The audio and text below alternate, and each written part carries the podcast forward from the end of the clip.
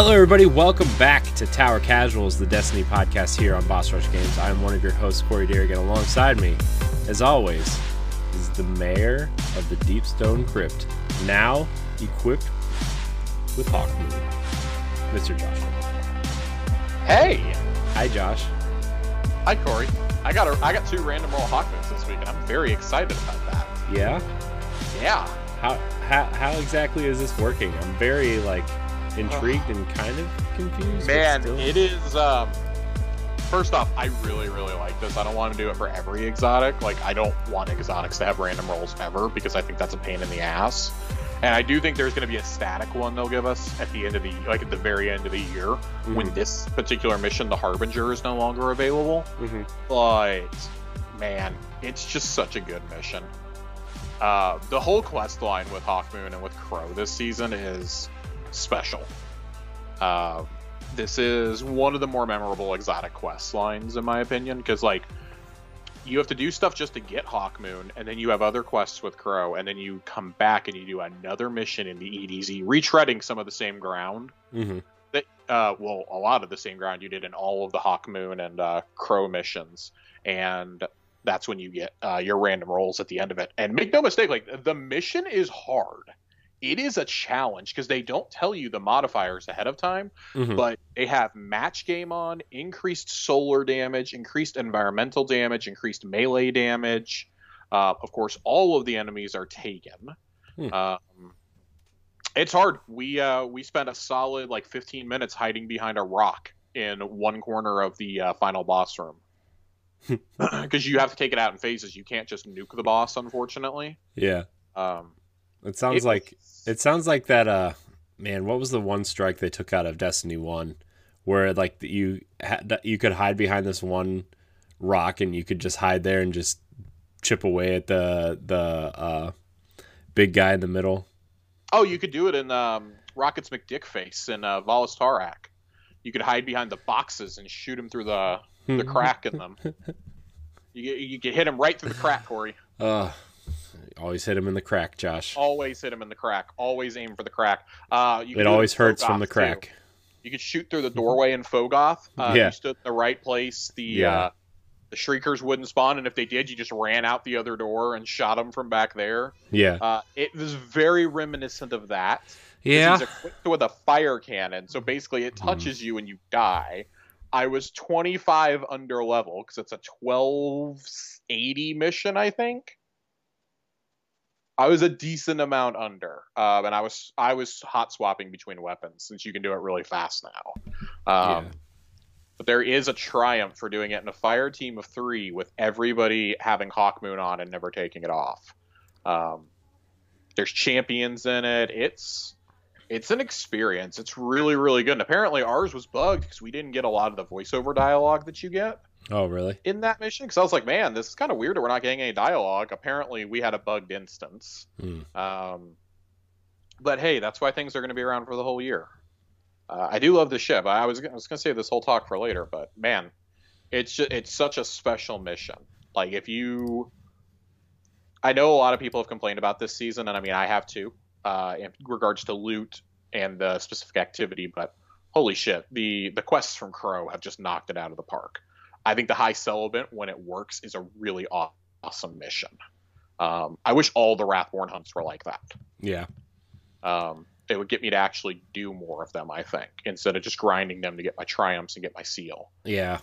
I just uh the the hunts just kind of like I don't know. I just kind of stopped doing them after a while because I just didn't feel like there was really any incentive after a, after a while. You know. Yeah, I mean, once you get your specific roles that you want on the weapons, and I mean, like, a ton, a ton of people don't really use linear fusions because that's taking up a heavy slot. hmm And I mean, deafening whisper, the grenade launcher is okay, um, especially if you can get with ambitious assassin.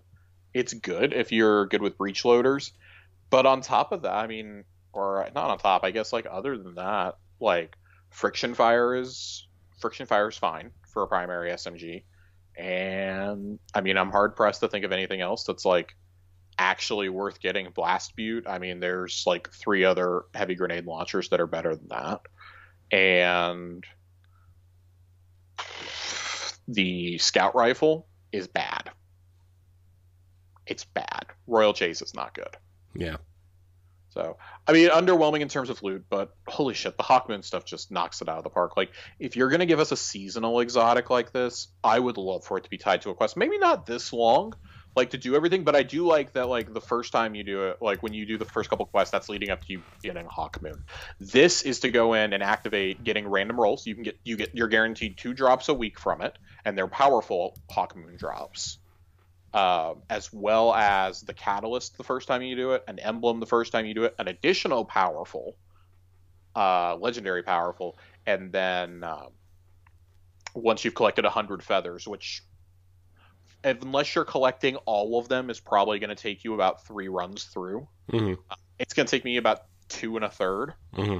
uh, to finish it on mine, and I'm pretty sure we missed a couple of feathers uh, to get the ship, which you know I think there's a cutscene attached to it from uh, the preview that we were seeing in the little footage they released. It's really cool though. Like I, I don't, yeah, I don't, I don't know what else to say. It's awesome. Uh, I I love this. Give give me more exotic quests like this. Like I love the corridors of time for Bastion last year. I like I like Xenophage. And yeah, that's uh, that's where that's I guess that's where we're at. Yeah. Yeah. Uh, uh, you haven't got a chance to do it yet, have you? No, uh, I've I've been trying to finish up Cyberpunk uh, this week just because like I've I've been spending I don't want to say too much time, but you know it's been taking up a lot of my game time. So uh, it's taking up a lot of my hard drive time. Yeah, that too. Uh, it was it was so nice to just delete something off my hard drive for once instead of because like I have a I have a four uh, terabyte external mm-hmm. drive, and then I have the the the proprietary uh, one terabyte drive, right. and right. then obviously the one that's inside. Uh, but man, that hard drive stuff fills up so fast. I was relieved to be able to take Cyberpunk and Valhalla off my hard drive. Mm-hmm. That alone freed up about 150 gigs. Yeah. I, which uh, I immediately took back up by downloading Hitman 2 and Elder Scrolls Online. Yeah, well, that's fair.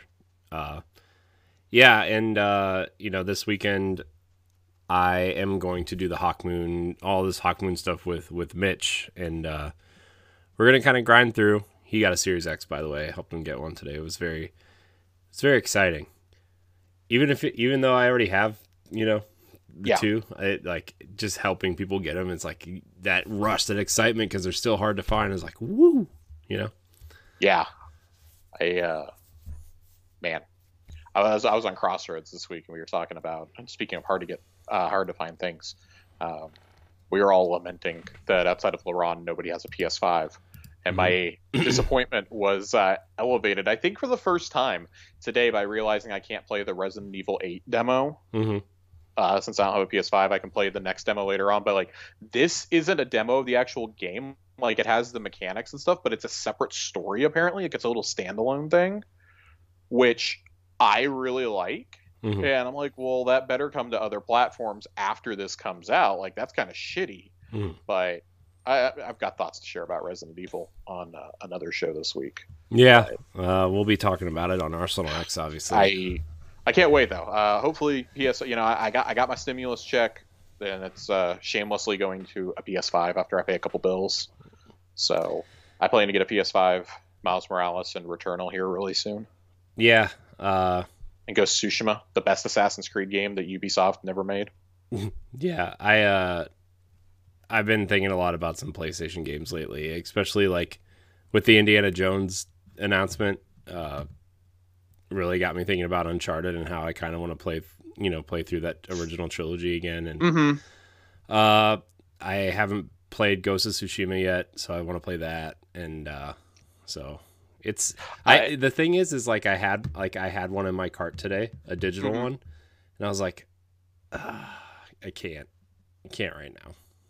So I uh, I was I'm relieved upon reading today's TWAB though, um, that you know the confirmation of what is and is not sticking around for the rest of the year mhm. in regards to the season. I don't feel as much pressure to have to be there day one to everything. hmm Like, let's be clear: if, if you and I didn't do a podcast, I probably would piece out of Destiny for like a month or 2 hmm just because I'm trying to get that backlog finally finished. Like, I've got a few Switch games I want to play now, hmm and I'm just like, I got uh, three houses for Christmas, and you and I have already talked about my grievances with the Mario trilogy. hmm But I, I'd really like to play Fire Emblem. I want to get the Fighters Pass for Smash Brothers. Like, there's too much I want to play. Like, I'm getting into Hitman now. I'm debating whether to buy Hitman 3 because I have one and two's level packs. Yeah. We'll, I, uh, we'll see. But I uh I I also have Hitman one and two downloaded on this external drive uh because you know when three comes out like well yeah I'm gonna want to play it through that that game instead of like these original ones you know so uh yeah I mean there's a lot to play you know like I was I was telling you before we started recording like I like I finished Cyberpunk and now I have a poll up and it looks like Final Fantasy VII is gonna win so like I'm, fun. I'm gonna I'm gonna try to stream that next week, and it's like, oh geez, I, I was really pulling for Yakuza to win, but uh, Uh, like a dragon. yeah, Yeah, yeah, yeah, yeah. It's uh, it, it's not looking good, Josh. I was like, man, I'll put Final Fantasy VII on here just to, you know, just for shits and giggles, as some would say, and uh, Yeah. well, I got more shits and giggles, let me tell you. So, um, I'm, uh, well, Corey, while we're talking about shits and giggles, let's, uh, why don't we dive into this TWAB? yeah, I guess we could dive into the TWAB, Josh. Sorry, I didn't mean to turn this into a No, no, non-Destiny you're show. good. You're good. That was No, I was- segue. My So I was my talking about wanting to take a break. yeah, my point my point was like I I've kind of taken a little bit of br- a break from Destiny aside from like checking Mm-hmm. in like once a week maybe to do some stuff, but uh because there's too many other things to do, you know. So Well, Tr- see, Corey, I'm glad you said that because we're going to talk about first off, right off the bat here, we're going to talk about FOMO, and we're going to talk about what Bungie is trying to do to alleviate it. Uh, so things that are going to stick around until the end of year four. Uh, story missions will be able to la- be launched from a node in the director. Uh, That's so awesome. That's that is that's great. So like all your crow shit is going to be there. The Osiris mission from the beginning of the uh, expansion. That's that's all going to be stored there. Love to see that. The Wrathborn hunts are going to stick around. The Adored quest for the sniper, if you've not done that, mhm. uh, that will be sticking around. I don't know if that includes the ornaments. I assume that means I, the I ornaments. will- assume that would mean ornaments. Um, Crow's vendor screen is going to stay on the Tangled Shore. Uh, they they are addressing that further down. Um, the oh, Hawkmoon- because of the okay, yeah. yeah, because of the cutscene Mhm. uh, that we got. They they're like, yeah, we originally were designing this with the old seasonal model in mind, and uh, they're like, we're taking steps to mitigate that. But he's going to basically show up in two places next season, season I mean, it's like the drifter, right? The drifter is Right. in two places. So, right, you'll be able to access Crow's in uh, Crow's inventory in both spaces. mhm. um, the Hawkmoon Exotic Quest and the Master Activity, uh, which is Harbinger, I believe, will be Mhm. sticking around. Uh, the Seasonal Seal and the Warden title are available all year. Uh, that's probably the big change because in the past you had to get that done in the season. Um, but the Seasonal Seal must still be earned by the deadline given on the Bungie Rewards page. So I guess that means like if you want to buy the seal, you still have to get it done by the date that they give you, which they've confirmed they are pushing back because there is an issue with the final triumph, Mhm. uh, the one where all three players have to complete the Harbinger activity with Hawkmoon equipped. right. Um, things that will no longer be available at the end of the season include Crow's bounties, um, the seasonal artifact, the season pass, and uh, messages from the field. Uh, I don't quite remember what messages the field are, but I think they're just like little white things that you pick up that go to your inventory and you can just delete. They're like little in-game lore pieces you pick up. Um, but the big thing is Crow's Crow's repeatables, uh, the seasonal artifact, and the season pass um, which we expected two of those three things to happen, right? So, big deal. It's going to progress like any other season, except everything else is sticking around. Um, Shifting to more of this content after the season ended created weirdness for Season of the Hunt, which was initially designed using the old model. This is why Crow was still hanging around Spider's Lair right after being unceremoniously kicked out earlier in the season. Uh, you'll see other anomalies involving Crow in Season 13 as he'll be moving to a new destination while also remaining on the Tangled Shore to enable Season of the Hunt content tied to his inventory. Uh, season th- th- there is a typo here it says season 13 but they mean season 14 Mhm. should avoid these rough edges as its content has been designed from the outset to year four um, so i think this this confirms a couple things that we were wondering how long is the content going to stick around they said a full year how long is it basically it means nine months after the season ends Mhm. uh, and this also, to me, this seemingly means that they're going to shift to releasing like in late October, early November Mhm. uh, expansions from now on. I, Yeah. if I if I was a betting man, I would say the day Festival of the Lost ends is probably when the new expansion will Mhm. start. That next season will start. I think Or that's the ne- new perfect way to new do it. expansion. I mean, yeah, yeah. I mean, I, that I makes total sense, right? Because like, I don't know. I feel like you kind of have like these holiday events to kind of wraps up some stuff. Like, I think that totally makes Right. sense. Right. And uh, uh, the way that they were origi- originally spaced out, um, you know, had we not had the Shadowkeep delay, for instance, um, Mm-hmm. you would have been having um, Festival of the Lost about two thirds the way through is when that would have been starting or fin- and or finishing up. Dawning would have been about two thirds the way through. mhm. Uh, Crimson Days would have been towards the beginning with you know Revelry or Spring Event at the end, and then you know Solstice to close everything out. yeah, it seems I like think they're going to. it seems like- I think Solstice. Oh, go ahead. Oh, I was gonna say it seems like these seasonal events are kind of made to like be kind of like filler events in between like like story beats or you know Yeah. content Yeah. drops for the main season like that. I think that's what they're kind of starting to position these as, and I think that makes total sense. I think it, it makes total sense. It, it's something to keep the player base engaged. Those who play this all the time, like this is their main game, this is their MMO. That's cool. I like that. Um, but I also don't feel super pressured to play them. I mean, I played plenty of the Dawning to get my extra bright dust because it's it's the easiest event to get bright dust from. Go bake a whole fuck ton of cookies, right? uh, I love making. I gave Zavala so many y- yaller doodles. He should be fat right now. He should be walking around like with assistance Mhm. because he looks like Santa Claus from how many cookies I just fed him. Um, and I like I like the emphasis they did this year on the cosmetics. You know, giving away giving away special shaders, giving away old emotes, ships, uh, weapon ornaments, things like that. Like that's what you and I were talking about that with Festival of the Lost. Like that's what we want to see in these events going forward. Stuff that's been out for that's gone through at least a season in the Eververse store, like Festival of the Lost 2019 stuff. I I want that in 2021 or Mhm. stuff that last year in 2020. Uh, let, me have a way to earn that armor, maybe. You know, like, hey, if I didn't buy it last year, I'm probably not going to buy it this year either. Mhm. So why can't I just earn those pieces or something like that? Like give that away in like those community presents. But it actually felt rewarding when people did the community steps, unless you're one of those people who buys everything, in which case you were probably the one bitching online. Uh, but the rest of us enjoyed getting free prisms, cores, and ascendant shards out of it. Mhm. Um, that being said, the next thing uh, that we're going to talk about in terms of padding content for people, uh, there's a change coming to titles.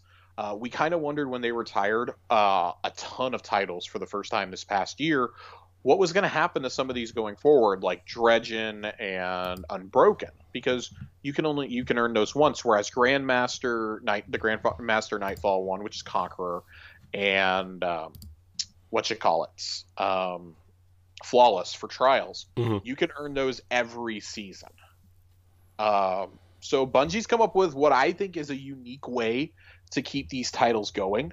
Uh, all four of these are going to be able to be earned every season now, starting with season 13 in February. Um, what it is is um, what does gilded mean? So let's explain what gilded means. So starting in season 13, if you've completed a seal for one of the core ritual titles, which is Unbroken, Dredgen, Flawless, or Conqueror, you will have a series of additional seasonal objectives to gild the title, uh, which is a series of seasonal objectives, a new border around the seal in the Triumph's UI, a tracker indicating how many times in your career you have gilded a given title, a new color and symbol for the title over your head so you can show off. I I like this. Mm-hmm. First off, we're we're we're gonna get to some examples. Uh, they gave us some examples for the flawless one. Um, but I like this. This rewards the people where, again, this is another thing. Like, if this is all you play, you now can grind for these titles again every season. It's gonna, it's gonna get people back into those activities, right? Yeah.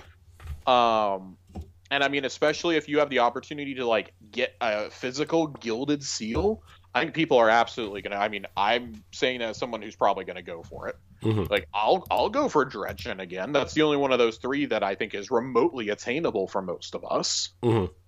Um, but for example, we take a look at the flawless one, which is the example to give us. Uh, some of the ones they will have, uh, presumably next season, uh, includes defeat Guardians and trials matches, win matches while flawless Empyrean emblem is equipped, and the player is holding a seven-win ticket. Uh, exotic flawless package, uh, earn trials rewards from Saint 14, and carry Guardians their first flawless ticket. Um, in addition to the regular objectives, the regular objectives will be done, but like those are seasonal ones you would have to work on then. So, and they say uh, when the season is over, the optional gilding objectives will reset and may even change to fit the unique experiences of any season. All the base objectives of the title will be preserved, and your title will revert to its typical purple coloring uh, above your head.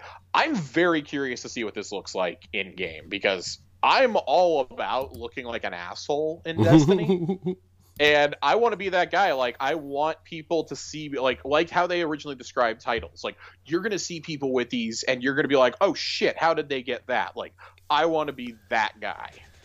yeah. Yeah. I mean, I it, like it being used to, that asshole. it used to be like that when ornaments were were first introduced too. Is like, Yeah. man, I want that ornament. How do I do that? That Uh, guy looks I mean, cool. I, I I still have people asking me that. Like uh, our friend Ray's been getting back into the game, and he saw my armor, and he was like, "Oh my god, dude! Like, how did you get all that?" I was like, "Well, like a couple of these pieces you can't earn anymore because it was Iron Banner stuff from year one, and they Right. never put that back in circulation." I was like. Some of the rest of this stuff, though, like it's from armor sets, and like you can't get the pieces individually. You have to buy the whole fifteen dollar pack now. Like I got it all for Bright Dust because I was playing a ton of Destiny when it came out Mhm. and like I have this custom look that I have. Like I love, love showing off my raid armor, and you know, like my girlfriend has seen it, and she's like, "Oh, how do you get that?" Like some of my Garden of Salvation stuff. I'm like, you got to do the raids. Yeah. Like, and with transmog coming, like fashion's about to get a massive overhaul. right. Because it's literally going to be fashion over function this time. You know. Yeah, finally, finally, we're doing what every other MMO has done after like six, almost seven years of this game. I can't Uh, wait. I can't wait. I, I can't either. I'm so excited for it.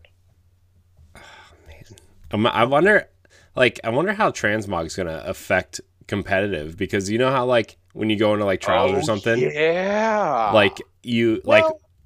I mean, I mean, I guess you could go in and like go through the menu and stuff, but like the the whole thing was like, oh, when you like when you have all the guardians facing each other, you're like, oh, well, he's got this on, he's got this, he's obviously running this subclass, he's got this weapon, you know, like So you can't transmog exotic pieces, from what I understand. So there's like no covering that up. And like right now, I mean, like it still show it shows you on the trials screen, like it shows you their subclass. Uh, I think it shows you their super, or it tells you what super they're using, and it shows you if they're wearing any exotic armor. It lists it there along with their whole loadout. Hmm. So like you still get told all that stuff. Mhm. Um, I could, but I I get what you're saying. I could see people going in and just like I mean I've done it myself, like just wearing legendary armor and then throwing my exotic on uh, first match, mhm. first round. yeah, Uh, and now with like how quickly it loads on consoles, like oh bam, that's that's a three second fix or something. Where I'm changing when we're loading in. hmm Anyways, um, I can definitely see things like that becoming, but I don't think that it's going to affect the uh, overall layouts too much. Uh, I think it's just going to be an excuse to look cool. yeah, I personally look forward to wearing my trials gear, even though I'm not good at trials, but I have almost the entire armor. I still set. think I still think the coolest piece of gear in the entire since Destiny started is the Trials Warlock helmet. The I, I like the Trials Warlock. I like the. Uh, I've grown to like the Hunter one a lot, and I like uh, I like our chest piece because I'm on I'm on a mission when transmog happens to have every single piece of armor except for the helmet is gonna have knives on it. mhm. But I am a I am a firm believer, Bungie. I use Blade Barrage. Give me extra knives if I'm wearing nothing but knives on me. give me extra, give me an extra super or something, or like make it recharge quicker. I don't know. Give me some functionality over here. I'm doing this for you. I'm trying to stay in character. Uh, but Corey, speaking of functionality, something that we all liked back in Season of Arrivals was the uh, the Umbral Engram. yes. They're coming back, baby. Oh yeah. Uh, so Umbral Engrams uh, will be returning in season 13 as well as for future seasons this year. Uh, the new seasonal activity will always provide the fastest path to earning new rewards. We want to ensure that regardless of how you spend your time in Destiny, Umbral Engrams will allow you to chase new rewards. Uh, you can earn them anywhere, uh, but you can focus on certain activities to earn them. Uh, Empire hunts, Exo challenges, Nightmare hunts, Blind Well, public events, ordeals, gambit, crucible strikes, and patrols, uh, as well as insert seasonal activity here. Um, they did nerf how many you're going to get because that was one of the major complaints, at least on my end, was I'm getting so many. My entire postmaster was Umbral Engrams. I know. I I would get like I would play for like two hours and I'd have like Mhm. ten in my inventory and then I had to go to Postmaster and get like you know four or five of them out and I don't know. I would just have to like dismantle the low light level. I ones. stopped turning them in. Yeah. I had all my, especially with how long the season was, I had all my rolls like a month or two in. And I have a feeling I'm going to feel the same way about this. It's just going to be like, God, please just clear them out for me or make them quicker to delete or something. Um, while it was fun to watch Umbral Engrams rain down on players in Season 11, drop rates were higher than expected, so we're rebalancing this. There will be a short quest to show players how to use the new Prismatic Recaster to focus the Umbral Engrams, and the quest is account wide, so you only have to do it once. Uh, it will return as a kiosk with the capability to charge Engrams into focused Umbral Engrams, which contain a smaller loot table. Because Umbral Engrams are here to stay, the new recaster will have different pages for each season, and you will be able to focus Engrams to the season of your choice. That is a godsend to hear. hmm I love hearing that. Um, because how often did we do something last season and it's like, all right, I'm grinding for one specific weapon, but I have to choose from like a pool of like three or four weapons until I get the exact, I buy the specific thing. I don't want to upgrade this sucker every single season. hmm Yeah. And like, I mean, there's a chance I probably won't even touch this initially because I have the roles I want of everything right now from Arrivals and from this season. Um, once you have used the recaster, the Focus Engrams, you will still need to take it to the decoder to claim your new reward. Uh, Season of the Hunt's Wrathborn rewards will not be featured on the recaster in Season 13 because players can still use the lure specific weapons and rolls. So I guess all you can pull are things from Season of Arrivals, maybe from the new seasonal activity for 14. I don't really know how they're gonna approach this, uh, but I am curious to find out. And then we have a new way to unlock focusing options for your Engrams through a new reward called Prismatic Lenses. A Prismatic Lens will unlock, unlock a new focusing option so you can target specific armor stats and a narrower collection of gear. You will earn these by doing various activities in the game, and you can track your progress towards unlocking lenses at the recaster. We don't want to spoil everything though, so we'll let you discover how to start earning these next season. That's that's the kind of functionality that we've wanted though.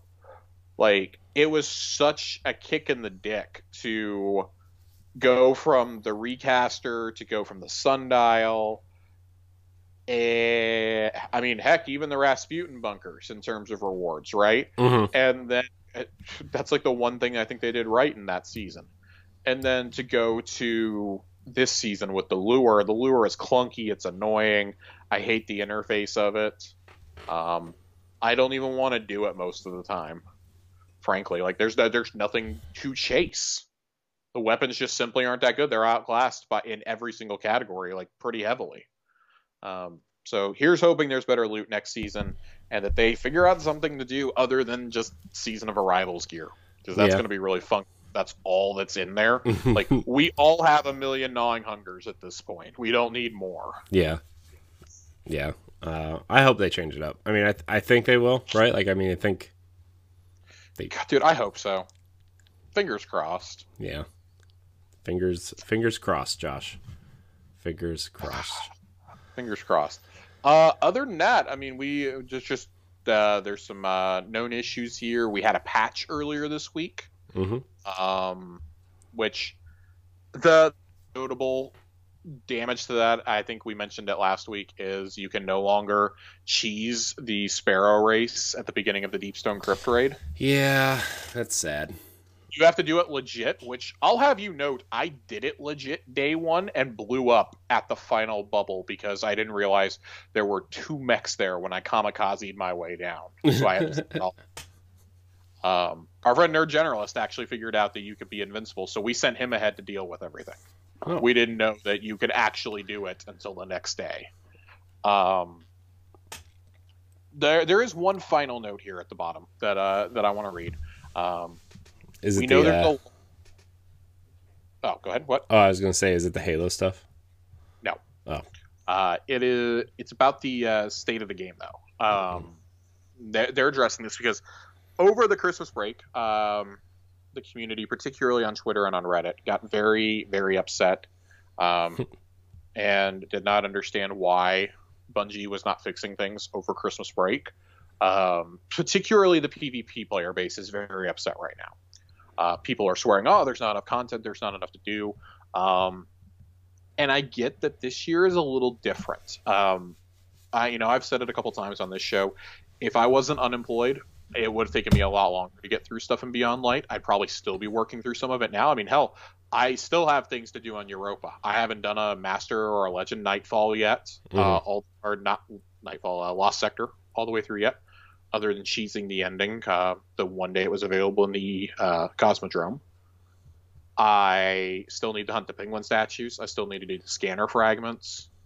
I haven't done a Grandmaster at all this season or ever.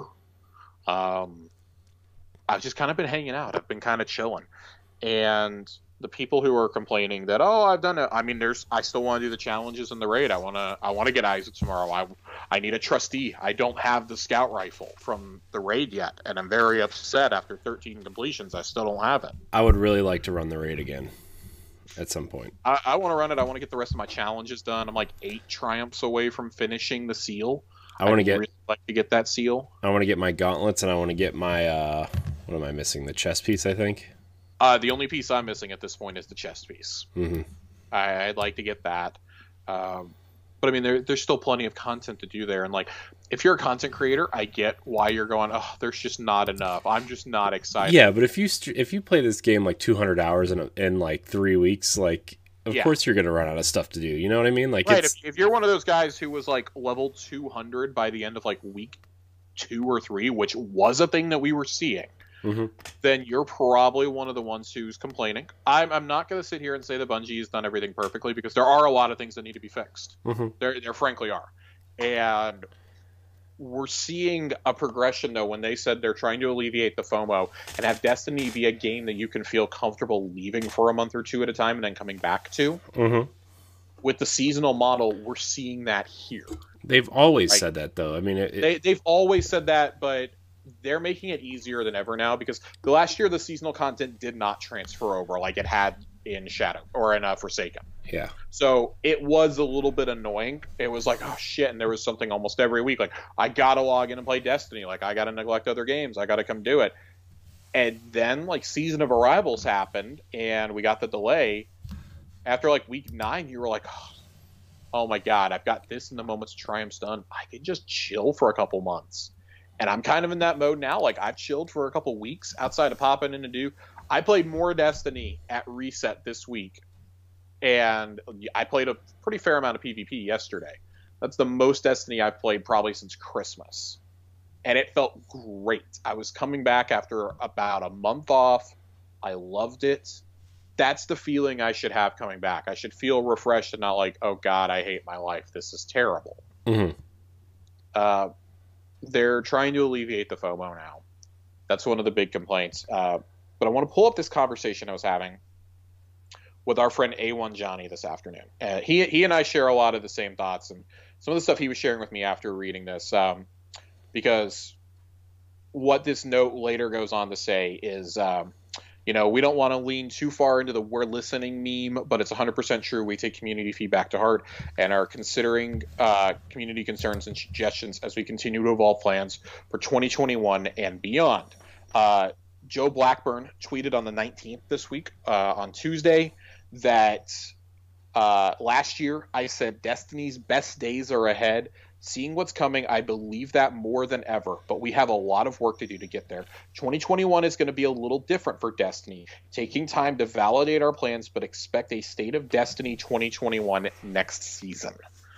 Um, people have been asking for this since like two weeks after Beyond Light came out, primarily due to how overpowered Stasis is. Mhm. Um, I personally think a state of the game is a little overdue. I think we needed one before Beyond Light.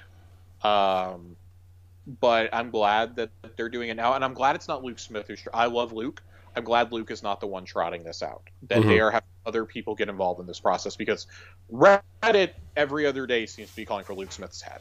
Like, he needs to be fired. He needs to be cut for cut loose. He's ruined this franchise. Like, no, he he hasn't. Please take your Kool Aid and go sit in the other room. Like, the the adults are talking. Please please go. I don't know. Go go play Minecraft or you know, not that Minecraft is a bad game, but like go, go play go play your Black Ops or your Minecraft or something like that. Like let the adults do the talking, and then we'll invite you back into the room when you can uh, act mature. Yeah. Um, but I do I do like that they're saying this. Um, and they said they, say at the very end, Cosmos says at the very end, we still have more stuff to lay out over in the coming weeks uh, because we're we are two twabs away from the next season dropping. Um, I, regardless of your feelings about this game, their communication, you know, can be lacking at times. But you can't say the community managers are not deeply invested in this community. You know, Yeah. Cosmo, Damage, uh, Griffin does a lot. Um,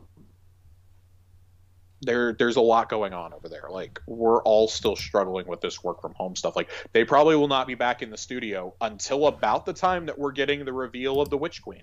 Yeah. I mean, even even maybe not even by then. You know. I mean. Right. I, optimistically, probably not until then.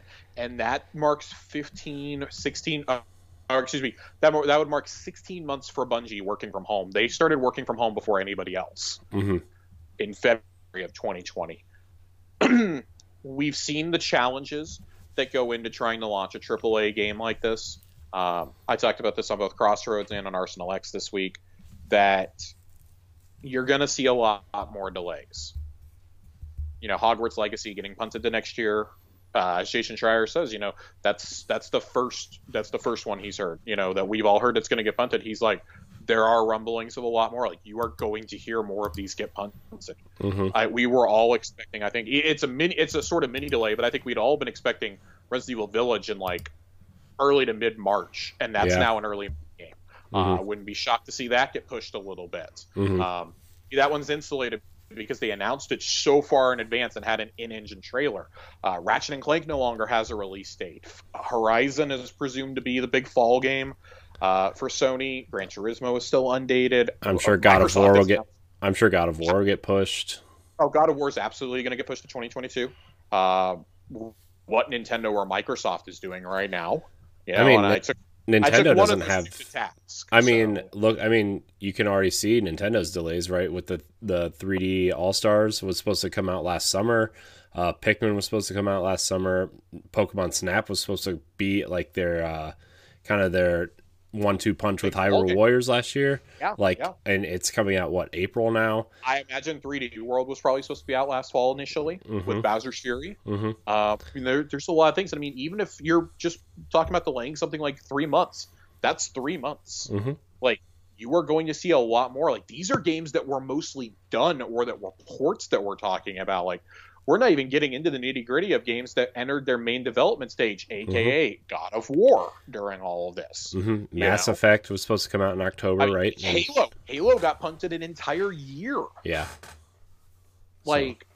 I uh, like as Outriders. We're, as we're here, I Outriders got Outriders has had two delays now. It was supposed to be out last fall and then February, and now uh, beginning of April on April Fools. Mm-hmm. Um, wouldn't be shocked to see that one get pushed again, but we'll have to wait for the uh, open beta to see how that goes. I'm just looking. I'm uh, just looking at the Game Informer release date calendar for 2021. Right now, even uh, I just had a tweet come up on my screen that you know movies are still starting. James Bond just got pushed again to October. To October.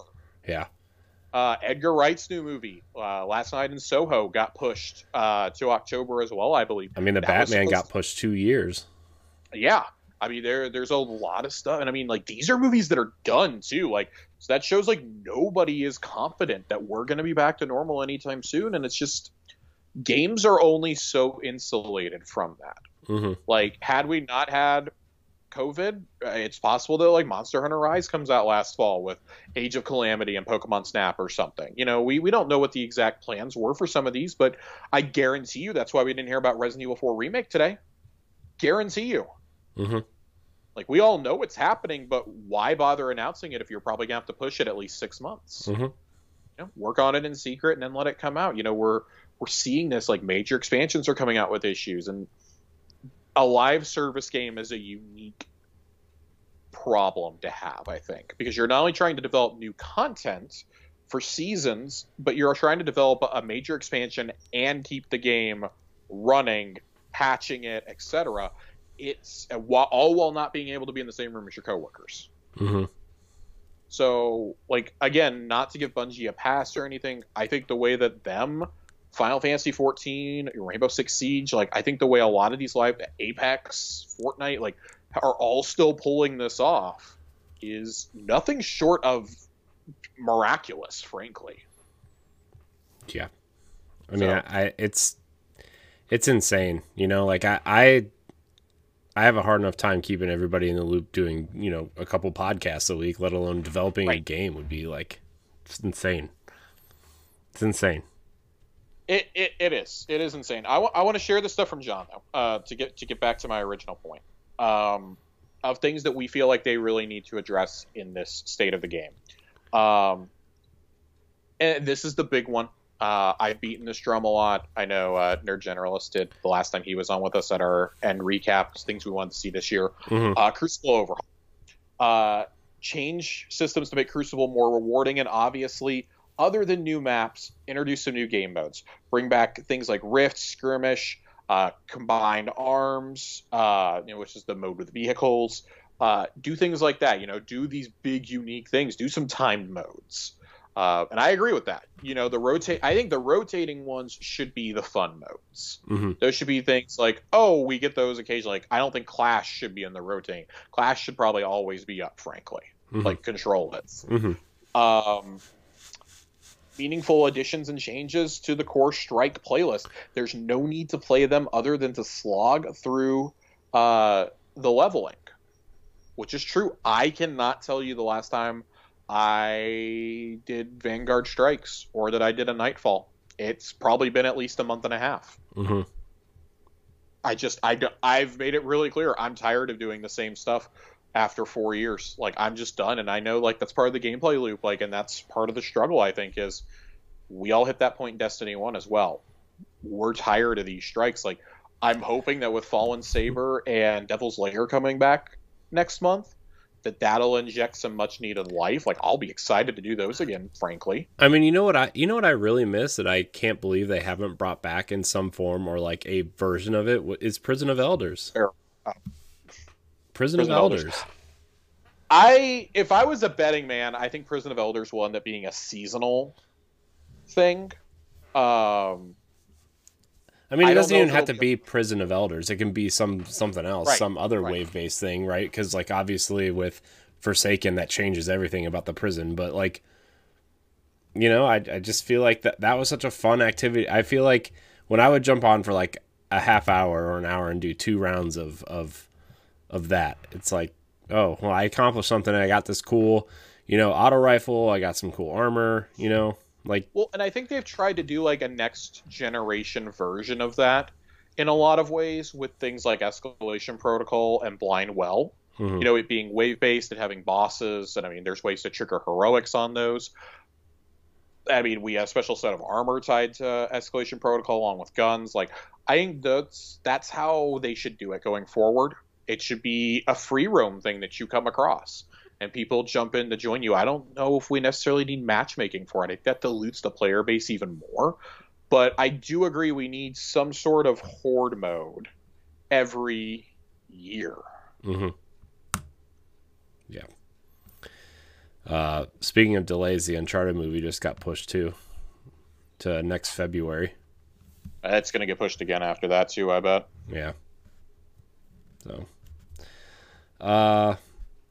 Eh, oh, he had one more thing on here. Sorry, I family thing. Um, change to the leveling treadmill. Uh, something needs to be smoother out here. Um, John plays more than anybody I know. Anybody I know personally.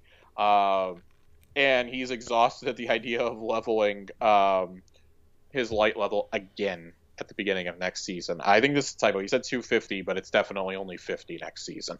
mhm. Um, and then uh, last note, he says, you know, I, I'm all for sunsetting, so I get why we need to keep leveling for that system to work, and everybody wants to progress, but it could be a way it could be a way easier thing to do if we need to do it every three months uh, to keep up. Mhm. Um, sunsetting is the other major thing that people are wanting addressed.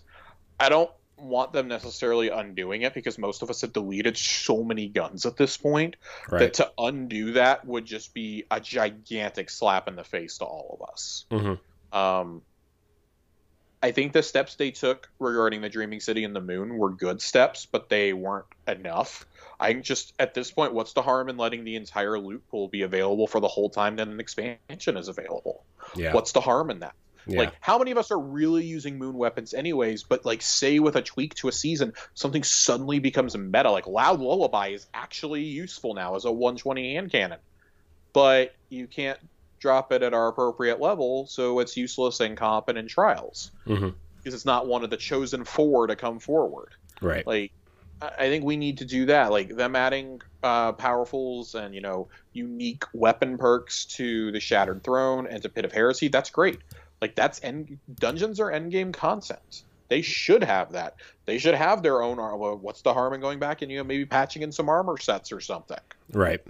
Like I think there's a lot of things you could do here, and I'd like to see them evolve that going forward. I don't know if we necessarily need to go back and do it in old ones, but definitely going forward, I think every dungeon needs to be styled like Prophecy in terms of loot drops. hmm Have a couple secret chests in there. Have two armor sets. I'm well aware one of them is only in there because they took it out of Eververse for that season. Yeah. But I don't know, something like that. Like there, there's pl- we're starting to see them getting there on the cosmetics. Let's get there on the actual weapons and armor now. Yeah. Yeah, I I just feel like I feel like in theory the sunsetting stuff is is a great is a good idea to to push people forward and towards new things, but like I they, they just haven't figured it out yet. And like yeah, I, I mean you you know way better than I do about this, but like I just like how do you fix this? How do you how do you make like I don't know. I because like one of the things I've been saying online too is like people are complaining, why are you sunsetting stuff just to put it back in the loot pool is diff like you know what I mean? Like you know, I mean that was the that was the thing I was questioning with with the prophecy dungeon, right? Was like they took the escalation protocol weapons and put them in the prophecy dungeon. Uh, in the shotgun, especially, it was like that's the only way you can get the shotgun, and it's like, well, why is this shotgun different from the the prophecy dungeon shotgun? You know what I mean? Yeah. I and like I am completely a proponent of dungeons having unique, not just unique weapon perks, but unique weapons. Mhm. That's that. As far as I'm concerned, like that. That's a baby raid. Mm-hmm. That that is end game content. That's not something you're going to blow through in 15 minutes. Like you're going to spend, even if you know everything to do in a dungeon, you're probably still going to spend about 35, 40 minutes going through it. Mhm. Like you deserve to be rewarded for your time, not just with a powerful reward, but you know some unique armor, unique mod. I'd love to see some unique mods drop. Yeah, like why not? Like Yeah, I mean, we see it in the we saw it in the raid. Like, why can't we get a right. u- like, a just make- dungeon Make, them usable across all du- all dungeons, and you can only use them in dungeons, raids, and grandmasters or something like that. Like it has to be in pinnacle PvE. Well, you could. I mean, you could just do tier things. Like you could like okay, Yeah. there's there's raid mods, but then there's also like nightfall and dungeon mods. I think could be in like one category, right? Like I, Yeah. I you could do some really unique things and like I, I don't know. I just feel like it, they just haven't figured it out yet. But I don't. I don't know if it's just taking a while to implement. Still, like I- know they made changes to their engine, but like. Is it still taking that long to implement some of these changes? Yeah, and I mean, I think that part of that does come down to work from home. Like, we've seen the back end changes that they made already start to take a big effect. You know, and they, they are listening. Like, they're telling us their plans for beginning next season. Like, people are mad they can't enact it, like, today. And it's how many of you that are asking for this are actually going to go back to the Dreaming City or back to the moon to hunt these weapons? I'm gonna guess almost none of you. Like I'm gonna go for a blasphemer and an apostate because I like both of those weapons. I'll probably get another premonition because it's a good pulse, but I'm not going back to getting any of the Dreaming City weapons. I don't like any of those weapons Yeah. that they have. I mean, if I'm gonna go hunt down weapons. I'm gonna, I'm gonna, I would rather like treat my time wisely and like, like, Yeah. I would rather run the raid with you to get you Trustee or something. You know what I mean? Like instead of going Right. back to these, and I know that that's two totally different things. Like you could go to I mean, these. if it was weapons I wanted, like that fit my playstyle or that fit the meta, sure, I'd be out there grinding for them. Let's go do it. But I, I think this accentuates a bigger problem, and I really hope that when Witch Queen comes out, they don't immediately do this to the Europa shit and go, well, that's done with now. Like, no. If it's in a raid, if it's obtainable in a raid, a Grandmaster, or in an expansion, it should be there until that content is no longer there, and then that's when your sunset timer kicks in on that stuff. Mm-hmm. Yeah. So No, I agree with you. I, I, I don't I don't know. Like short of saying, oh, every weapon works again, and we're just going to take sunsetting out, which again I think would create a bigger problem than not. hmm Uh, and I hate seeing people go like, well, really, all they needed to do was just get rid of Recluse, Mountaintop, Beloved, and um, whatever the other one was, um, Revoker. hmm Like, well, if they had just gotten rid of those four, we would have been fine. Like, that's not the point. Yeah. the point If is you, they knew they fucked up, and they're trying to undo that, but in doing so, it kind of fucked up the economy. right.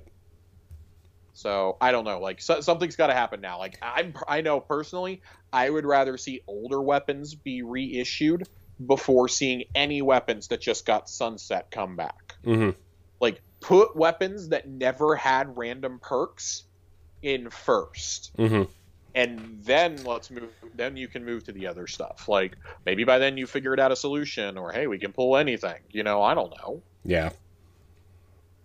Yeah, I yeah, I, I mean I, I agree with you. I don't really think I have anything else constructive to say about that. I just it just kinda it sucks that there's there's still a loot problem, you know. It just it just sucks. And like it just it doesn't seem like Yeah, it, it just seems like there's different loot problems now. It, you know, I mean there there are like there now there's not now there's so many ways to get everything which was the problem for the longest time right? Like you can pick your loot now essentially which i love. No other shooter really does that. But there's not enough that we actually care to keep grinding out these engrams or these recasters or lures or whatever you want to whatever the seasonal terminology is this time right. it's just it's a gi- mm, yeah Yeah. yeah that's that's all i've got to say on it Yeah.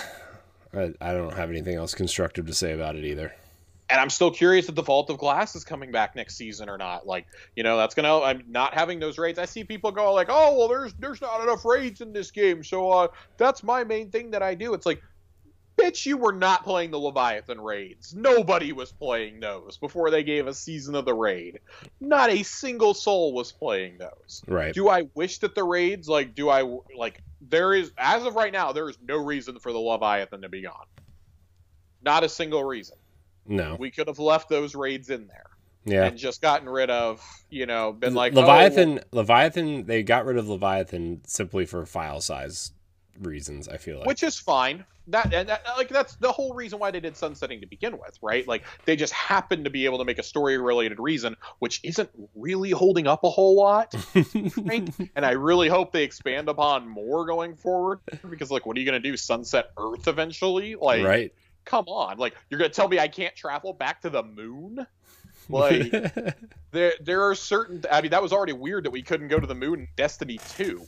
I mean, the, the this the, you have to imagine all these destinations are coming back in some kind of weird compressed form. That anyway. wasn't the solution in the Red War was just to say we're regrouping on the moon, guys. that wasn't the solution. Let that sink in for a minute. We went to Titan, which is infested by the Hive. We got Cayde trapped in a Vex prison, essentially, and Ikora went into seclusion with Doc Brown from Back to the Future. Like, what the fuck went through y'all's minds to say for three years, oh, we're not going to the moon? Come on, man. Really? You didn't just go somewhere else on Earth? You right. didn't go like, oh, let's go to the Cosmodrome and hang out. Let's go to old Chicago. No, we're just going to leave the planet entirely because Right. they control like this 200 square mile part of it. Like you couldn't just go halfway That's around a the whole nother gripe, but come on. you couldn't just go halfway around the the world, right? Like just to. right? I mean, I mean, honestly, it's it's irresponsible. uh, Yeah, yeah, yeah. man, I don't Josh. like it. I can't. I can't do it, Corey. Can't do it. Mm. Mm. But I do have some lore for us tonight. That's great. I want to hear some lore. I've been waiting for this lore for two weeks. As I'm staring at the Bungie store, looking at the uh, Destiny Legends Cayde statue for three hundred and fifty dollars. Wait, what?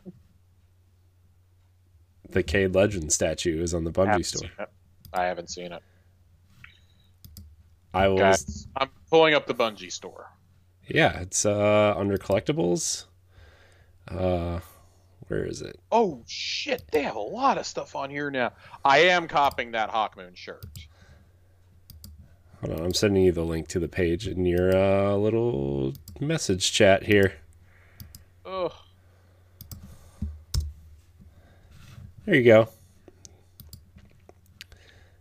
Guys, we're taking a break to see what I'm going to spend my stimulus check No, on. still recording. This is all live. This is happening live. I know. We're we're taking a break from Lore Corner. Oh, holy fucking shit! Isn't that cool? Isn't that that, is cool? Really dope. And and I cannot in any way, shape, or form justify three hundred and fifty dollars. I know. It's cool though, isn't it? Oh, and he's holding A's. Oh no! This is the. I think this is the uh the Forsaken one, right? This is him in the the prison because there's uh there's the uh yeah. one he's of the stepping uh, on uh he's stepping on one of the barons. yeah. Oh my Jesus Christ! I nope, nope. I gotta, I gotta, uh, nope. I gotta get off this page. You know what's cool though? It's it's it. just as tall. It's just like an inch taller than the stranger statue, so they would actually go together. They would actually fit. So the stranger statue, I think, is the better bang for your buck because that sucker is seventy bucks and is super detailed. Yeah. I uh, I want this I, I do want so to get bad, this. though. I want to get this little jade rabbit. I'm not gonna lie. Yeah, it's it's, ah, it's so cool though. Oh, Chelsea said she ordered me some stuff from the store, and I'm like a little afraid to find out what it is because she won't tell me what it is. I just saw the charge on our credit card, and I was like, "When the hell did you spend like 90 bucks at the Bungie store?" And she's like, "You don't need to know. it's for Valentine's Day." And I'm like, like, I don't even know what what would add up on here that we would be getting. Like what? I don't know. Anyways, we're gonna move on to the lore corner. Though, are you talking about this little twenty four dollar jade rabbit? Yes. Yeah, it's cool looking too. Yeah, I want it. I've resisted buying it for like a year now. Well, it's currently unavailable, so It's on what? it's unavailable. Oh, yeah, that sounds about right. So uh, you are you resisted long enough. I resisted long enough to have it be right out of stock, which typically happens.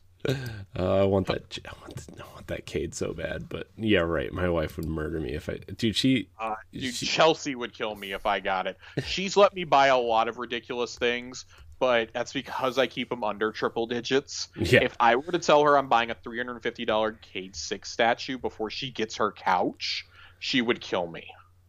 Just say it comes with the couch. Yeah, yeah, yeah. All right, let's I get to some of this, this. lore. All right. So we're going back to uh, we're continuing our little series on Cayde Six. This is probably going to be the last week that we read from Cayde because I imagine we're going to get some some promo lore by next week. Some juicy bits. Yeah, some juicy bits. Um, we're gonna read uh, we're gonna read two uh, two selections here. Is it? Are we only gonna do two? Mm. Yeah, we'll do two this week. We'll do two next week. Uh, this first one is called Foal. Uh, ever heard of Andal Brask? You should have. One of the old heroes. Before Black Gardens and Hive Gods and that cabal shaped mess we just cleaned up? Yeah, he was something. Hunter part of the Vanguard before yours truly.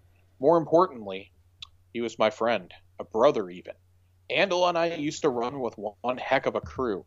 This was before he got himself roped into fire teaming up with the top brass. Oh, we were legendary. Ran scouting parties looking for survivors to lead back to the city, mapped lost sites where old tech or supplies might still be worth the salvage. Hunted plenty of fallen, never an easy task, especially in the early days. By early days, I mean my early days. A lot of Guardians been around longer than me, but even in my newborn new life, the city had a lot of growing up to do. And us Guardians had a hell of a lot to learn. Trouble is, we only ever seem to learn the hard way. The Red War. That time Crota woke up cranky and slapped around more Guardians than I can count. The Twilight Gap. All the bad that happened before my time. The Iron Lords and their tussle with Siva. The Six Fronts. And those are just the headline grabbers. So many lessons learned, so many lives lost, but in truth, I've always felt it's the day to day struggles where we learn the most about the world and about ourselves. Being inside the city walls, sure, we're reminded of what we're fighting for, but outside the walls, it puts a face to all we've lost. Puts a reality to how far we've fallen. Abandoned roads, crumbling cities, ruin, ruin, and rust. But if the city gives us reason to fight for the now, those old dead places always give me hope for tomorrow. Rusted, broken skeletons or not, if you squint, you can see all we were and all we can be. That's why when Andal left the road and joined the Vanguard, me and the crew hoped he'd get the others, Osiris, Zavala, even the Speaker, to see what we saw. The city was a refuge, yeah, but if we hid too long, let all we'd lost get picked apart by pirates and warmongers, we'd lose our humanity, just like we lost Andal. Uh, Andal Brask was killed by Taniks. We've been we've been over this the last couple weeks. Mhm. Uh, killed by Taniks, and that's what led Cayde to having to take up the dare, to having to be the Hunter Vanguard, um, and led to his literally lifelong obsession with hunting Taniks. Um, and it's kind of amusing that we still have to kill Taniks a final time after Cayde's death. Right. Um, I like this because it, it talks it talks about needing to protect the city, but that you can't get the true perspective of what you're fighting for until you're out in the wild. And I think that's funny because so many of us, like myself included, have been for forever have been like, I want to explore the city. I want to see what I'm fighting for. This is basically telling you like you don't need to see the city. You can look down on it from the tower, but get your ass out there. There's work to do. Yeah. Um, I like that. Like, it's, Cayde's one of the very few people I think that has ever truly understood what it means to be not just a hunter but a guardian. He's one of the few that actually like grasps that. Um, and this next one is called Flop. I play nice with the Vanguard now, but it wasn't always that way. Not that we were enemies, we just tended to see things through a different lens. But Andal, playing nice was his forte. He was always more, I think, diplomatic is the word. Our big play back in the day was get the Vanguard to loosen their leash. Let us explore. Let us lead a new era of explora- of expansion. And the riches of the system would be ours. Ours as in everybody's, of course, we'd get our own cut. In hindsight, we were way too ambitious. Didn't see it in that light at the time, but then again, you never do. When Andal joined the Vanguard, he was our inside man. It was a sweet deal. He would drop intel on new stashes or fallen movements, and Shiro and I would jump the gun, hit him first, claim what we could, deliver the rest to the city. Maybe we skimmed a little off the top. Nothing excessive, just a finder's fee. Probably shouldn't be putting all this out there for anyone to judge. What's the statute on limitations on misspent youth? Whatever, long time ago. But it speaks to what I'm getting at. I always tried to do right, even if I occasionally got sidetracked. Andal joining the Vanguard was a gift in some ways and a bummer in others. More importantly, he'd made a deal, given his word to me and to himself when he took the dare. I won, he lost. So he left the road, joined the big wigs up in the Vanguard, and he reminded me of a lesson I've always known, but every now and then would forget. You give your word, you keep it. But the longer Andal was up in that tower, caged, my word, never his, the more he saw things the Vanguard way. Looking back, he was only ever doing the right thing. Seeing him change, and in truth grow as a guardian and as a person. I never admitted this, but I thought less of him. My best friend, my closest ally. All because he stuck to his word, accepted the dare, and even when he came up on the bad end, he never wavered from doing exactly what he said he'd do. Join the damn Vanguard. Leave me and Shiro to have all the fun. I thought he was a sucker. Turns out the only sucker was me. Um, so it's pretty clear, like you know, as we read more of these, like these are Cayde's memoirs. Mm-hmm. Uh, this is the man who they called Cayde. We get this book and unlock it after Cayde's death. We unlock it throughout the campaign of Forsaken. Um, I like the little nods that we get to the universe in here about like you know they they were mapping lost essentially that we then find. Uh, that's kind of the hint that's given to us here. Um, but really giving an insight to Cayde's psyche and really like that of whoever becomes the Hunter Vanguard. Like, I think that sets us up in a really prime way for the Crow to take that mantle. Whether it's that or, and we'll talk about this one next week, because I, I think I'm finally ready to have this discussion about Crow possibly being the next speaker. Mm-hmm. It's been Um, a that's been a theory floating around. Yeah, uh, we brought it up briefly at the end of last year, and I said I didn't want to talk about it until the new year because I really wanted to like, I wanted to think on it. I wanted to do some reading, come to a conclusion, and I'm spoiler alert. I definitely think that it's in the cards. Mhm. Uh, it's much more plausible than the Ikora is going to be the next speaker theory that's been floated for like three years. Yeah, But I feel like I think it's more likely Ikora leaves the Vanguard than it does become the next speaker.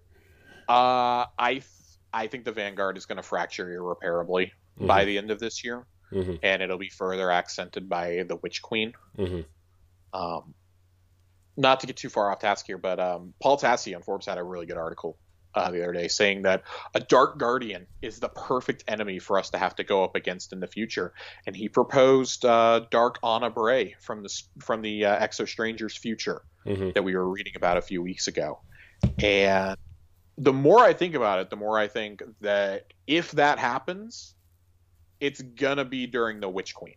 hmm Um, I do think that's when you know Eris's story will likely come to an end finally. Mhm. Um, if that is when we take down both of the Hive sisters, um, that storyline, the the Crota and Oryx storyline, will finally be finished off. hmm Even though I thought for a long time Savathun would be one of the ultimate final enemies, um, I could even see the Veil being introduced with the Witch Queen. hmm Um, you gotta have some. If the Hive aren't going to be as important anymore, you gotta have something to take that place. Right. and if that's going to be your final enemy type, go for it. Mhm. Um, there's so much you can do with these characters, and I agree. I think, especially with the introduction of Stasis, like it's high time that we have to fight some of these guys. Like Mhm. we've already seen, you know, the in the Empire hunts, for example, and with Eramis, them using the very powers that we can use, throwing them against us. Like, okay, we're not getting ice axes thrown at us, but we're getting frozen. We're getting hit with uh with grenades, with ice blasts. You know, a mini Winter's Wrath in a lot of ways. Like Right. you're getting hit with some of this. Like, what if you had to fight a Dark Guardian? You know, one that fell to stasis because all else he says is that we didn't go down that path. We don't know how many Guardians are going to be corrupted ultimately by this. Right. And there's very clearly some stuff still to happen on Europa Now, with the uh, with the ziggurat and whatnot. I have questions about the veil. Like, what's the rumor? What is the rumor about the veil? So the rumor about the veil is there was a fifth race that was planned for Destiny 1 and that was cut, and it was supposed to be a race of darkness.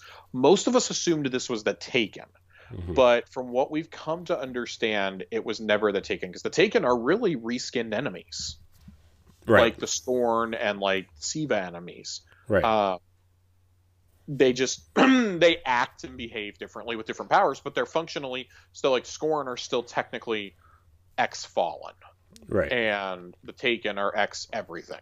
right. So the veil was intended to be a living embodiment of the darkness from what I understand. Like there is concept art out there from I don't remember if it's from Destiny 1 or Destiny 2 of the a home world of the darkness. And it's one of the fucking creepiest things I've seen in Destiny. Like if we go there, I'm going to be terrified. It's like an entire planet that's like imagine that the dreadnought was clean and then imagine that as a planet Is it this? Is it this one with like the be like some statues around i believe statues with like some green glowing underneath? Like, Yeah. the- yeah. Mhm. Oh Mhm. my gosh. Yeah, I'm looking at it right now. and i mean as we've seen with europa there is no stature on how far back they'll reach into the concept art to bring a concept or a planet forward Right. Because I think Europa is literally the likely. first image they ever released. Was Yeah. was it was the fallen walker with the uh with the uh not the captain the uh, the vandal Mm-hmm. walking next to it was in a snowy planet. It, it was Europa. Like it's literally the first page of the Destiny One art book. I am extremely excited to see if we go there since they're saying they're swearing that oh we're not we're not uh we're not unvaulting a destination this fall but the way it was phrased made it sound like oh we're not unvaulting one of the things we just vaulted but there's still hint hint room for the the dreadnought hint hint Yeah, like I feel like the dreadnought makes the most sense, especially if you know what I mean. does. Like especially like okay, if you're gonna introduce a raid with the Witch Queen, and then you could bring back unvault the Taken King at some or the King's Fall at some point, and you know what I mean. Just like they're doing with uh, Vault of Glass, like Right. that just makes the most sense. yeah i'm i'm curious to see what happens like i know it's kind of got off the like the beaten path of lore corner but i guess the speculation second um i don't know what else you do beyond that. Yeah, um, and that's a good problem to have i think. Like it's so open-ended. Like the gameplay uh, or the loot excuse the loot and like the issues with stasis may be problems that we're going to talk about. The you know the playlist problems which we've brought up numerous times now. Hmm but the lore i firmly believe has never been better and it's never been more accessible. Uh, the pages that you get from doing the hawkmoon quests that you get from doing the triumphs related to those missions unlock a lore book that talks about uh, Uldren finding uh, Spider for the first time. hmm That's one. That's one hell of a thing. I don't. You know what? What else do you do at that point, right? right. So. Yeah. Uh, but that that's gonna wrap Lore Corner for this week. Um, we'll Um, do our final installment of Cayde next week. Cool. Uh, we did receive uh, a question this week. Do we, wa- did. Do I, we? I want to. I want to read the question this week. Yeah. Let's, Okay. let's do it. All right, cool. Uh, let me see where'd it go. I sent you a screenshot of it. I'm just looking through it right now. Um, that's not it. That's way too high. Uh, I have. Okay, you read it then, because I can't. I can't find it. So this is uh, pretty long, uh, but this comes to us, I believe, from George. Uh, first of all, just wanted to say thanks a lot for creating such a great casual Destiny podcast. Hearing people passionately talking about Destiny and being productive on the flaws in the game is so much more refreshing than some of the toxic Reddit threads. So thank you for that. Thank you for the kind words, George. We uh, we appreciate it. We love doing this. Yeah. On to my question. First of all, for some background, I'm a pretty new player to Destiny and only got into it properly in Beyond Light Drop. I've been loving playing. I'm up to 200 hours already. As much as I enjoy the game's story missions and lore, I feel like there are major story points that are easily missed in the new player experience, and it leaves characters lacking in depth, at least from a new player's perspective. This is particularly an issue for characters like Ikora, Hawthorne, and Osiris, since they mainly just hang out at the tower and only get involved briefly. I know Osiris has a bigger role in Season of the Hunt, but that is more focused on Crow and his character development, and it's treated as if we already know who Osiris is, which new players won't. So essentially, my question is Are there some major story points from previous seasonal content or Destiny 1 that would help players understand the importance of these characters in the grand scheme of things? The game is set up very well for introducing new characters to core mechanics, and Deep Stone Crypt is an amazing first rate experience, but it feels like it lacks a little depth on events before Forsaken for people new to the game. Apologies for the long questions. Thanks for keeping me entertained every week. Um, Corey, I, I want to know what you think about this first, and then I'll I'll um, give my my wordier answer.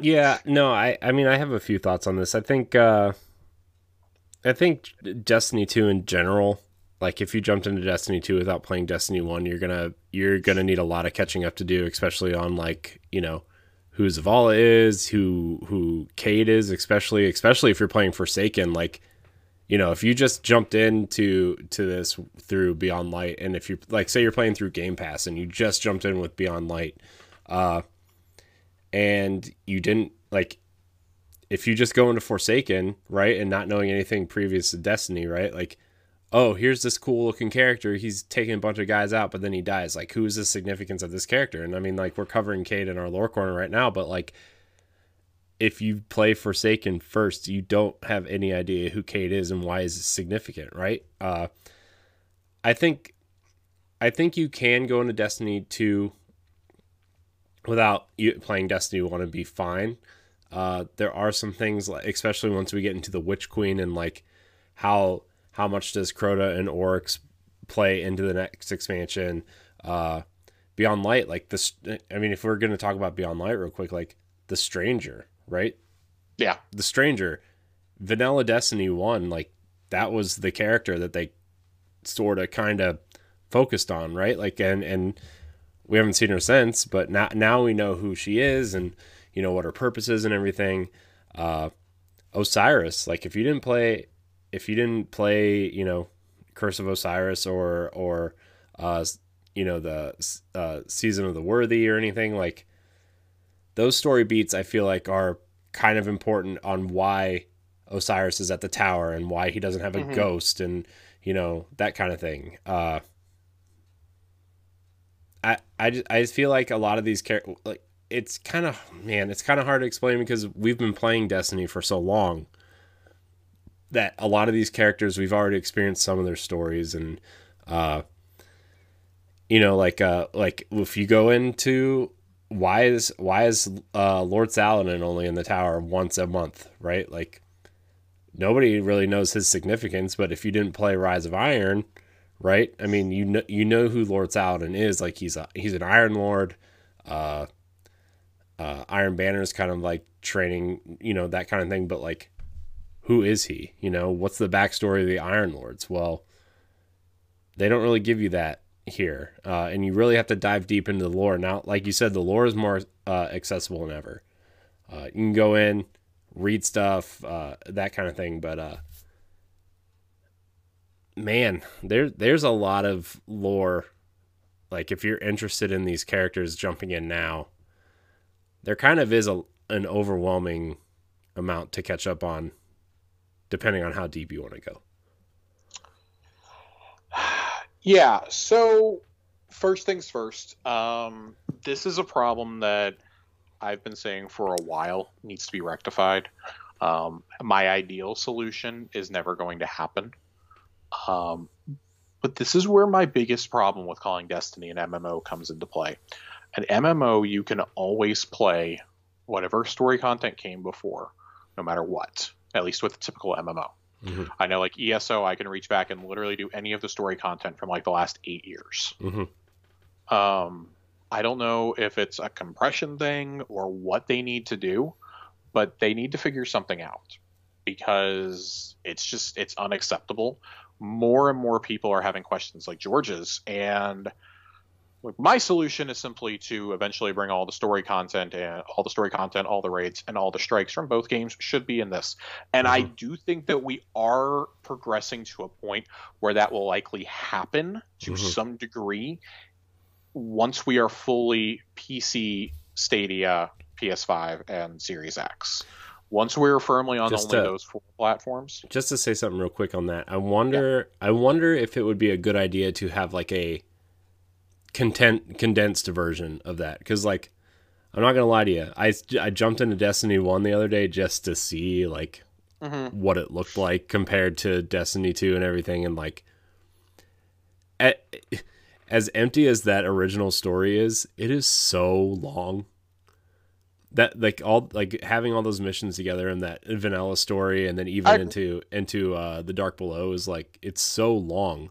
Like I feel like you could I feel this, like this was the same complaint we had about the Destiny 2 campaign as well. yeah, no, I I agree 100%, but this is this is like uh I feel like you could take uh vanilla uh Dark Below, House of Wolves and condense it into like a you could condense that into like a 12 to 15 mission uh you know story arc where like each each story is kind of like four or five missions, right? Uh, I feel I really feel like you could do that. Um in some shape or form. Uh, I feel like you could get condensed stories out of these. Uh, the Taken King is a little bit long. I actually feel like the Taken King is a great length for a campaign. It was only what about four hours ish, the campaign. Uh, and then, like you said, bring the raids back. And I actually like your idea of bringing uh, uh, Crota back as a three man dungeon. Because there's, no need for that to be a, a, a Yeah. full on raid. You know, uh, there's a lot you could do to catch up I- on. Yeah, I mean, I think that one of the one of the biggest steps that they did was to put the lore in game. hmm So everything, and I mean, I realize this doesn't address our concerns of things pre-Forsaken, but that you know the story is kind of accessible. I'm not going to tell anybody to do any sort of outside reading. Um, I am going to say that at least we can access this stuff in game, which we Mhm. couldn't in Destiny One. Yeah. Stupid Grimoire digital trading cards was where we got the lore from. Um, I would like to see them do a condensed version. I definitely agree. Like maybe even as like maybe bring all of the raids and strikes back into the actual game, but have like an add-on pack. Like we've seen it with Master Chief Collection and with some of these others. Like you can choose what to install. Like hmm what if you could choose not to install previous campaigns? Yeah, like if you like, there'd be like like you said, like there would be like a core, there would be like a core pack that would come with the expansion or the season or whatever, and then like you said, choose to install. Okay, well, I want to play the vanilla campaign. Let me play that, and then I'll I mean, just just have on. them. You, I don't even think you need to condense them at that point. Just have the actual campaigns exist like that. As Mhm. Okay, here's you know Destiny One. Here's the Dark Below. Here's Rise of Iron. Here's Prison of Elders or Because uh, Mm-hmm. half, of Wolves, whatever it was called. I mean, half of those exist already, right? Like half of those Right. locations exist already. Like, I, I, how, I don't know how much that would take up to like just add mission emissions in there. You know?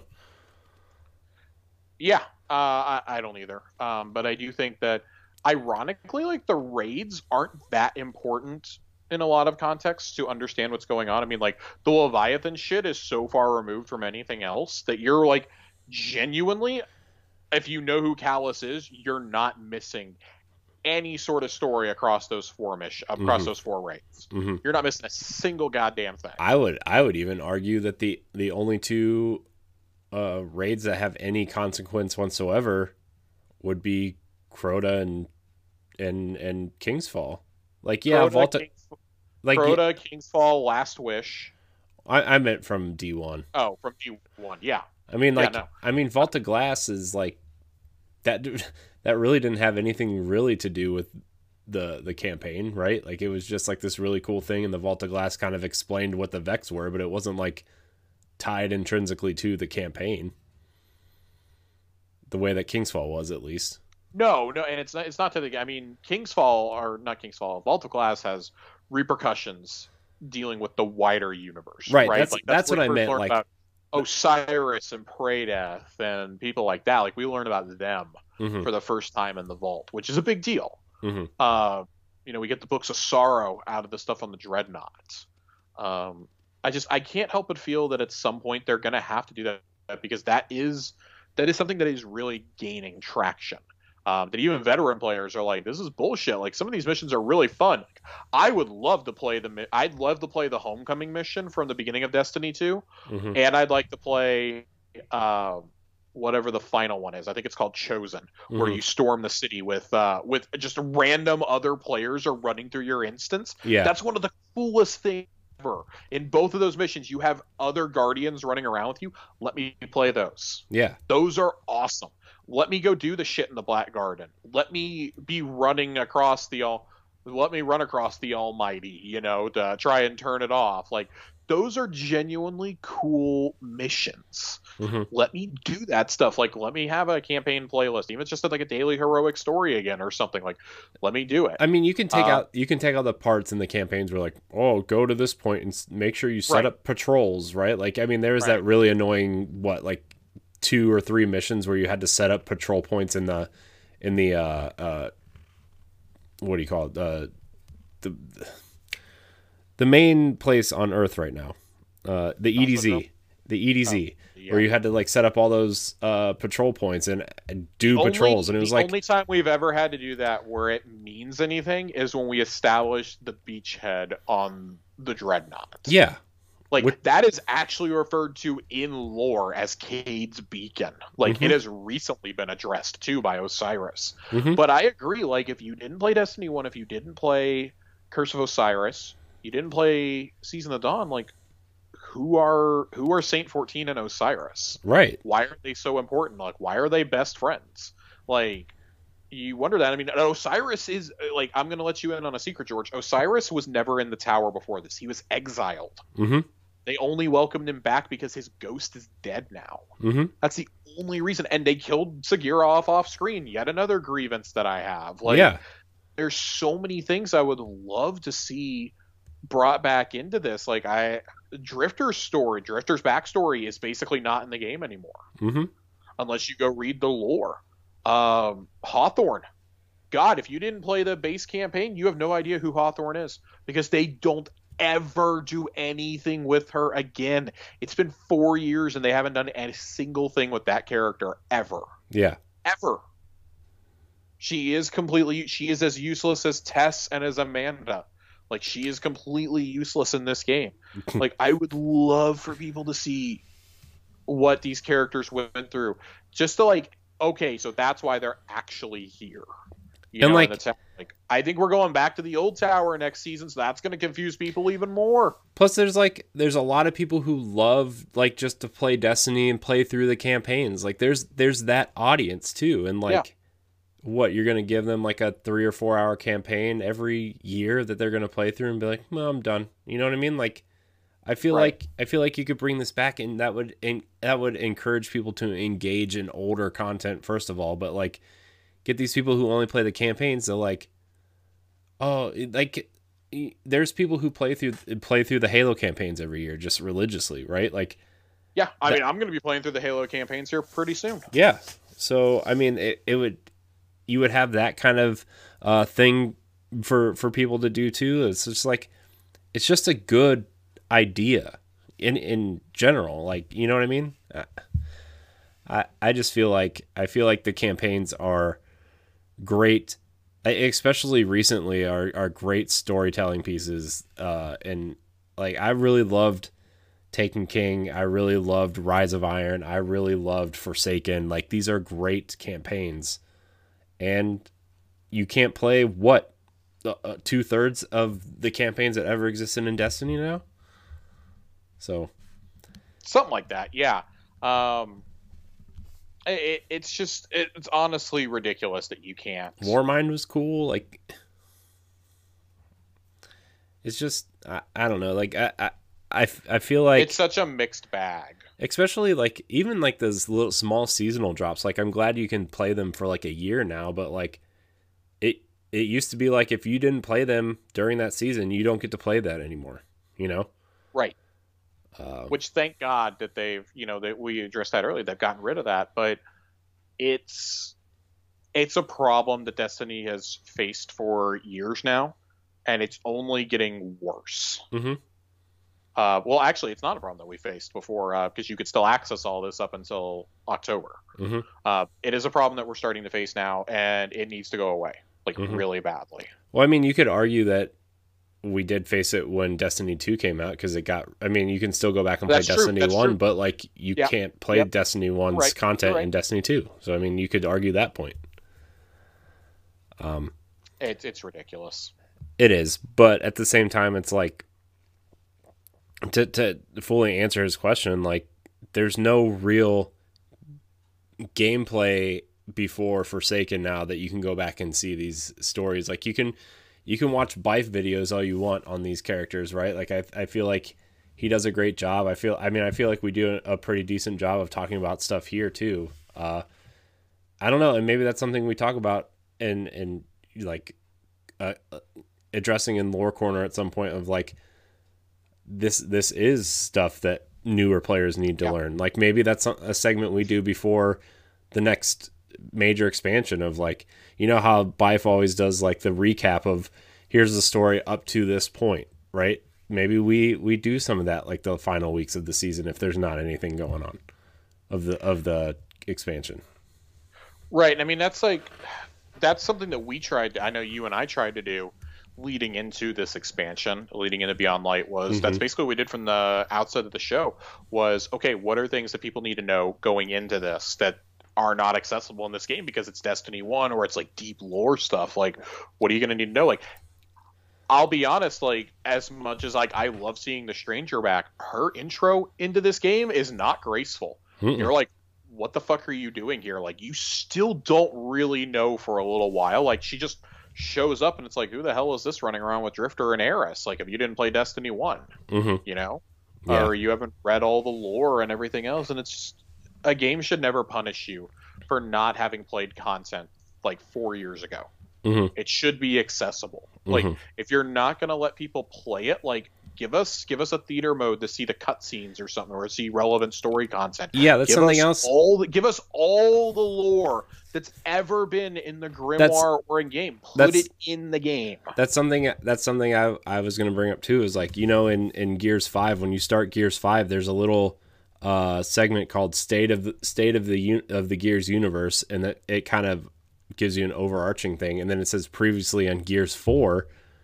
Like it gave you the kind of the major story beats in Gears Four, so you're caught up. Like I'm not I'm not saying they need to do all that, but they could do you know those little cutscenes that they have before every expansion. Like maybe you just have like you said a theater mode where like oh here's the story of Destiny, here's the story of the Taken King, here's the story of Rise of Iron, here's the story of the Red War, here's the story of Warmind. You know what I mean? Like and just kind of update Right. people on things that they need to know going into this because like I'm glad we're talking about Cayde now because like we said at the at the beginning of this segment, nobody knows who Cayde is if they've just jumped in. Right. Like, what's the significance of Cayde? Even if they jump into Forsaken, he dies at the beginning of Forsaken. So like, what's the significance of this character? Why, do are we people care? Still mad about this years later, Yeah.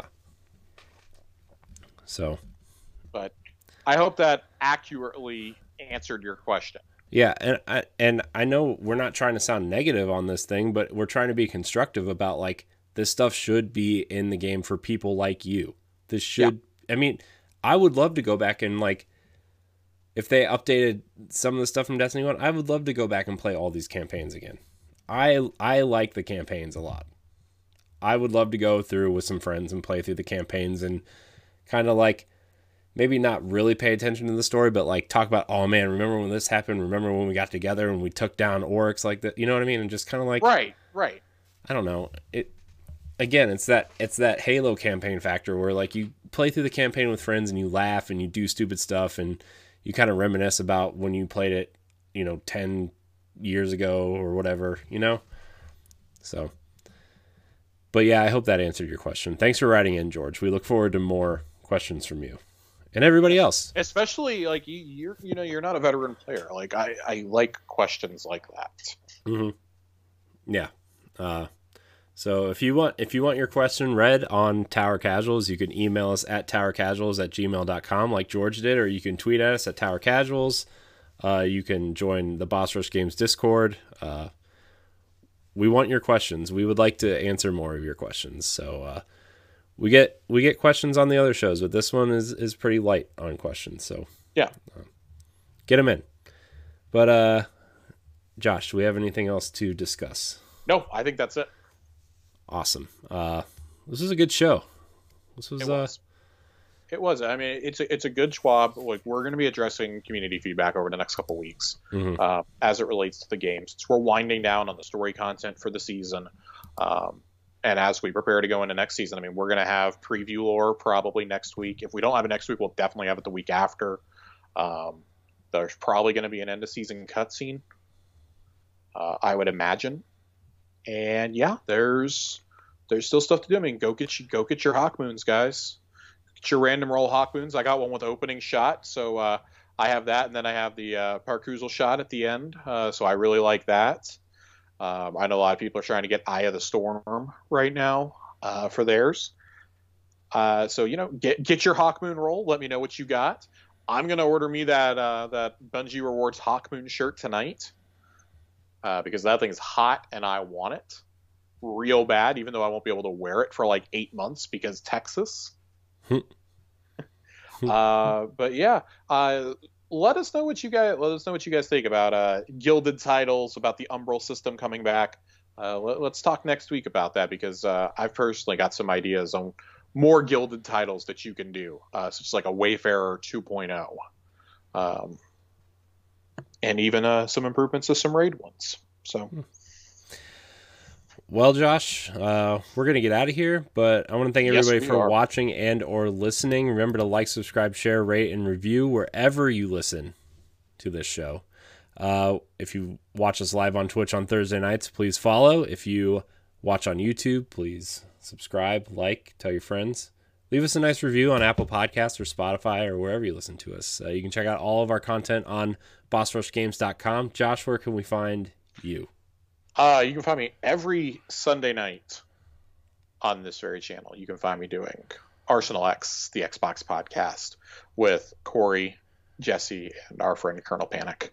Um, and then you can find me on Twitter and on Twitch as at Josh underscore Finn with two N's. Uh, since we are coming up on the new season of Destiny, I'm going to stream some more Destiny. Uh, I'm playing through Hitman right now, and we're definitely going to go into the medium next week because I'm Ooh. really excited to scream like a child on camera. Ooh, ooh.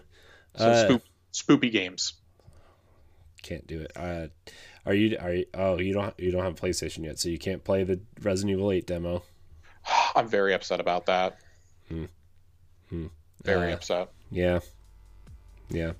Well, you can find me at I am Corey HD on Twitter and Instagram. You can find me on Arsenal X with Josh. You can find me on the Boss Rush podcast. Uh, and uh, you know what? We're gonna go twitch.tv slash Corey HD for this Final Fantasy VII playthrough. Uh, it has officially won the uh, Twitter poll I put up, so uh, I guess next week, man.